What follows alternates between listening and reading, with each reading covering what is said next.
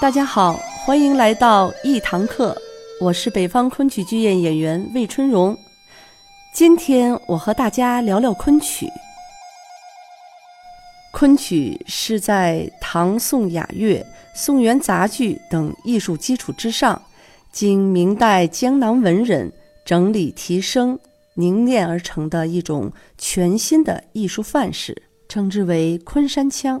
与当时流行的弋阳腔、海盐腔和余姚腔并成为明代四大腔式。后经魏良辅改革，在汇集南方和北方各种曲调的悠长之处，同时借鉴了江南民歌小调的音乐，整合出一种不同以往的新式曲调，称之为昆曲。而梁辰瑜所著的《浣纱记》，则成为昆曲的第一个剧本，由此才有了昆剧。当然，我们现在其实更多的习惯老是叫昆曲，按理说应该是叫昆剧，因为它是有剧本的嘛。然而，魏良辅和梁辰瑜并不是普通的民间艺人，魏良辅是嘉靖五年的进士。在工部、户部、刑部都曾任主事，还做过广西按察司副使。因为他对昆曲的特殊贡献，被人称之为曲圣。而梁辰瑜，则是我们现在讲富二代、官二代，家有豪宅，呃，经常是与四方骑士英杰来往。当时有许多文人名士都是他的好朋友，因此，昆曲形成之初，它就是一种文人的艺术。文人的生活方式势必对他的唱腔表演产生了诸多的影响。如最常见的厅堂版，他的表演方式使得昆曲的表演程式。及动作相对广场艺术的乱弹戏而言，开合较小，风格较为典雅。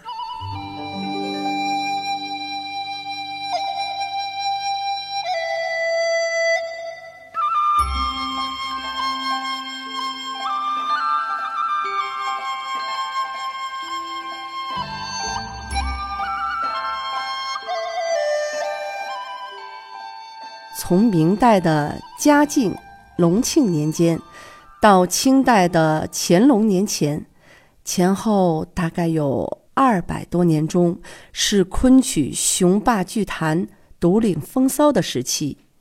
昆曲被视为正声雅音，而备受文人的青睐，因此现在流传下来的昆曲剧目中，也以这一时期的剧目最多。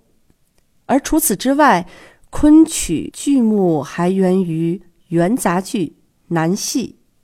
你比如说，昆曲中保留了一些元杂剧折子，如单刀会的训子、刀会，而这些剧目大多豪放激越，保留了艺人主唱，字多腔促，基本上还是高亢雄伟、典雅厚重的。北地之声。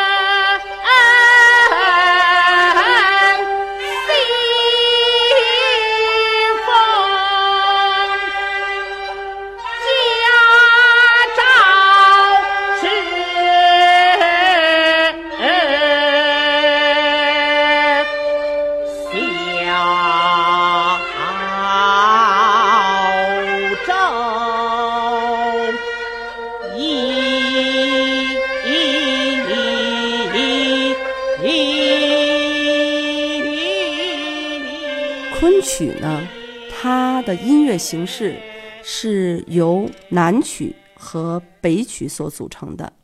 那一般来说呢，北曲的形式呢就是慷慨激昂，字多腔少；那南曲呢，也就是昆曲的水磨调，它呢是字少腔多，而北曲呢是有发和西，南曲呢却没有这两个音。嗯，这样我给大家呢，呃，稍微的唱一唱。让大家感受一下南曲和北曲的区别，《窦娥冤》当中斩娥的一个唱段，它是这样唱的。你倒是数奇轩，不是那下雪天。岂不闻飞霜六月映昼烟？且看俺一腔怨气喷日火，定干得六尺冰花滚四面。免招俺是海仙身死那。素举白马，断送赤骨埋黄泉。这个呢，就是北曲，字多腔少，慷慨激昂。那南曲呢，就是水磨调，婉转细腻。那南曲是怎么唱的呢？它是这样的。你比如说，呃，我们有一出戏叫《思凡》。呃，那里边呢有一段唱腔是“小尼姑年方二八”，呃，二八呢指的是十六岁，二八一十六嘛。所以说这个“二八”两个字，那我给大家唱一唱，大家感受一下，呃，它是多么的婉转细腻，字少腔多啊。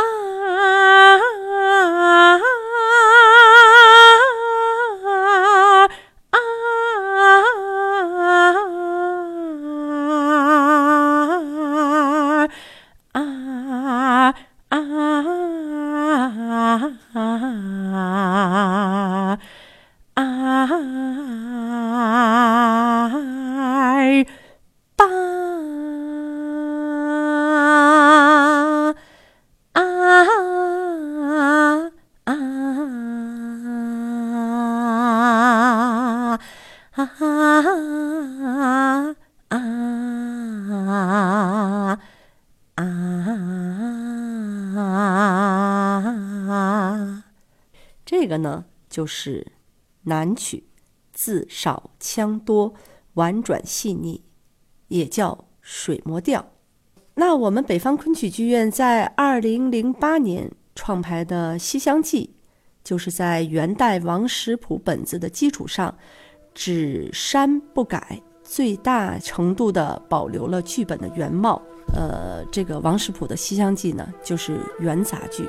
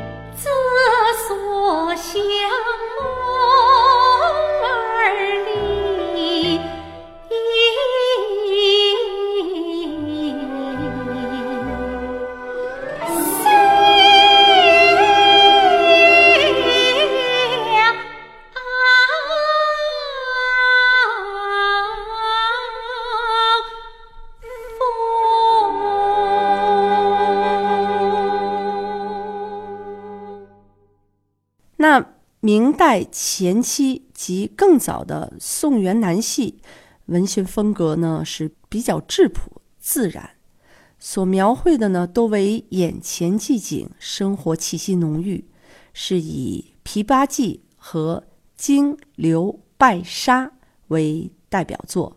《金流拜沙》呢，呃，其中呢有《金钗记》，然后《拜月亭》，在流传一二百年后，成为昆曲基本剧目的一部分。在表演风格上呢，也沿袭了和保留了元明南戏的朴实和本色。部分南戏折子已见丰富、繁复和花哨的表演程式，呃，是以昆曲艺人，在长期演出过程中，按照昆曲传奇主题特点，赋予了一些艺人的他的这种感受，再经过加工的结果。你比如说像《白兔记》的出猎回猎，他这个其中的一个角色叫咬旗郎。呃，原先呢只是头戴孩儿帽，加小紫金冠，嗯，后来呢，清末年间经昆曲灵工改戴大紫金冠，并加上了翎子，就有了丰富多样的身段和翎子功的表演。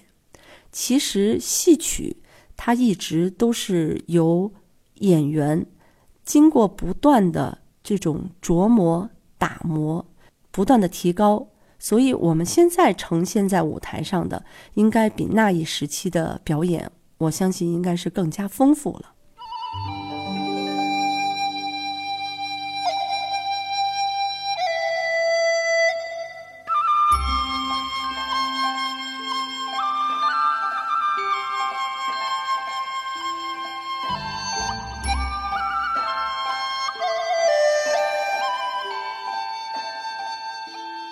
那明代的文学呢，嗯，特别是以吴中地区，那是文采风流，当时应该说是昆曲的一个辉煌。在昆曲传奇之中，为了把传奇文学丰富的诗意内涵转化为可以使观众通过视觉形象直接感知的外在样式，古代的昆曲灵工们在文人学士的参与下，演唱诗情画意的曲词的同时，调动了形体的各种可能，在生活真实的基础上，用艺术加工来演绎传奇文学的不尽含义，引起观众丰富的意想。这个呢，就要说到我们昆曲的这个表演形式，它是载歌载舞的。我们讲就是逢唱必舞，这个呢，以最为体现的就是《牡丹亭》。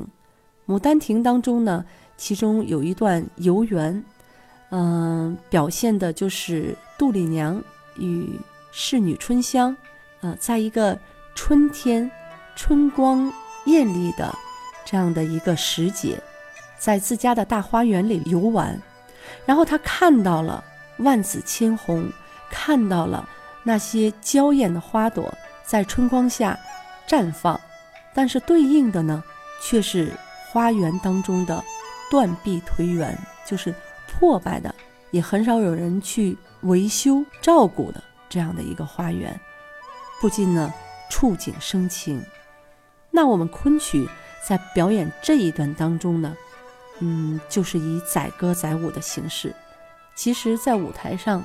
并没有任何的花草，它是通过杜丽娘以春香的表演，来给大家展现了一个春天的美丽的、夺目的一个大花园的景象。这个呢，就是与演唱诗情画意的曲词的同时，调动形体的各种可能，在生活真实的基础上，用艺术加工来演绎。传奇文学的不尽含义。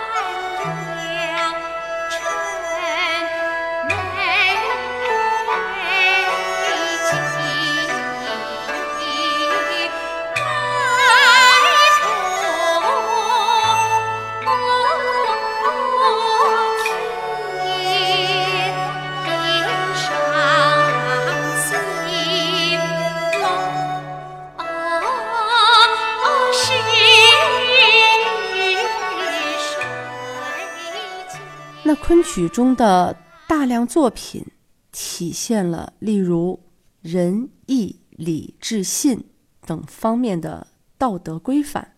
因为在古代，戏曲艺术不仅仅具有观赏、娱乐、祭祀的作用，它也承担了一定程度上的教化作用。它所体现出的自主精神、乐观情怀、善良人性。崇高品德、传统美德是中华民族的宝贵精神财富，将人生百态的价值和意义完美的诠释出来。昆曲中所演绎的故事，许多都是道德观念直白，人物性格单一，人物是忠还是奸，情感是真还是假，是对还是错。都十分直观立体的呈现在舞台，最能触发大众强烈的爱憎分明的情感。因此，昆曲在观赏娱乐之余，还弘扬了传统价值观念，对于大众道德观念的增强有着特别的影响力。你比如说，像我们经常演的啊《窦娥冤》，还比如说像《琵琶记》。那就是这样，他就是讲究一个忠孝。然后《琵琶记》里边的那个赵五娘，她为了侍奉公婆，她为了给公婆呃能够在饥荒之年有吃的，她侍奉公婆吃这个米汤，那自己呢宁可吃糠。在这个故事当中呢，就能表现出一个在那个时期劳动妇女她的这种隐忍与这种孝顺。都是在戏曲当中体现的。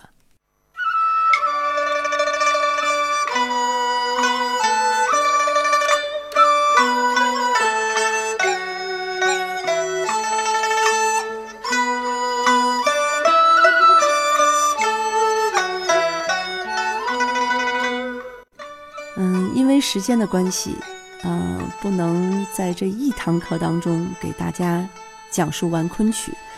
嗯，那咱们下一次课再给大家继续讲昆曲。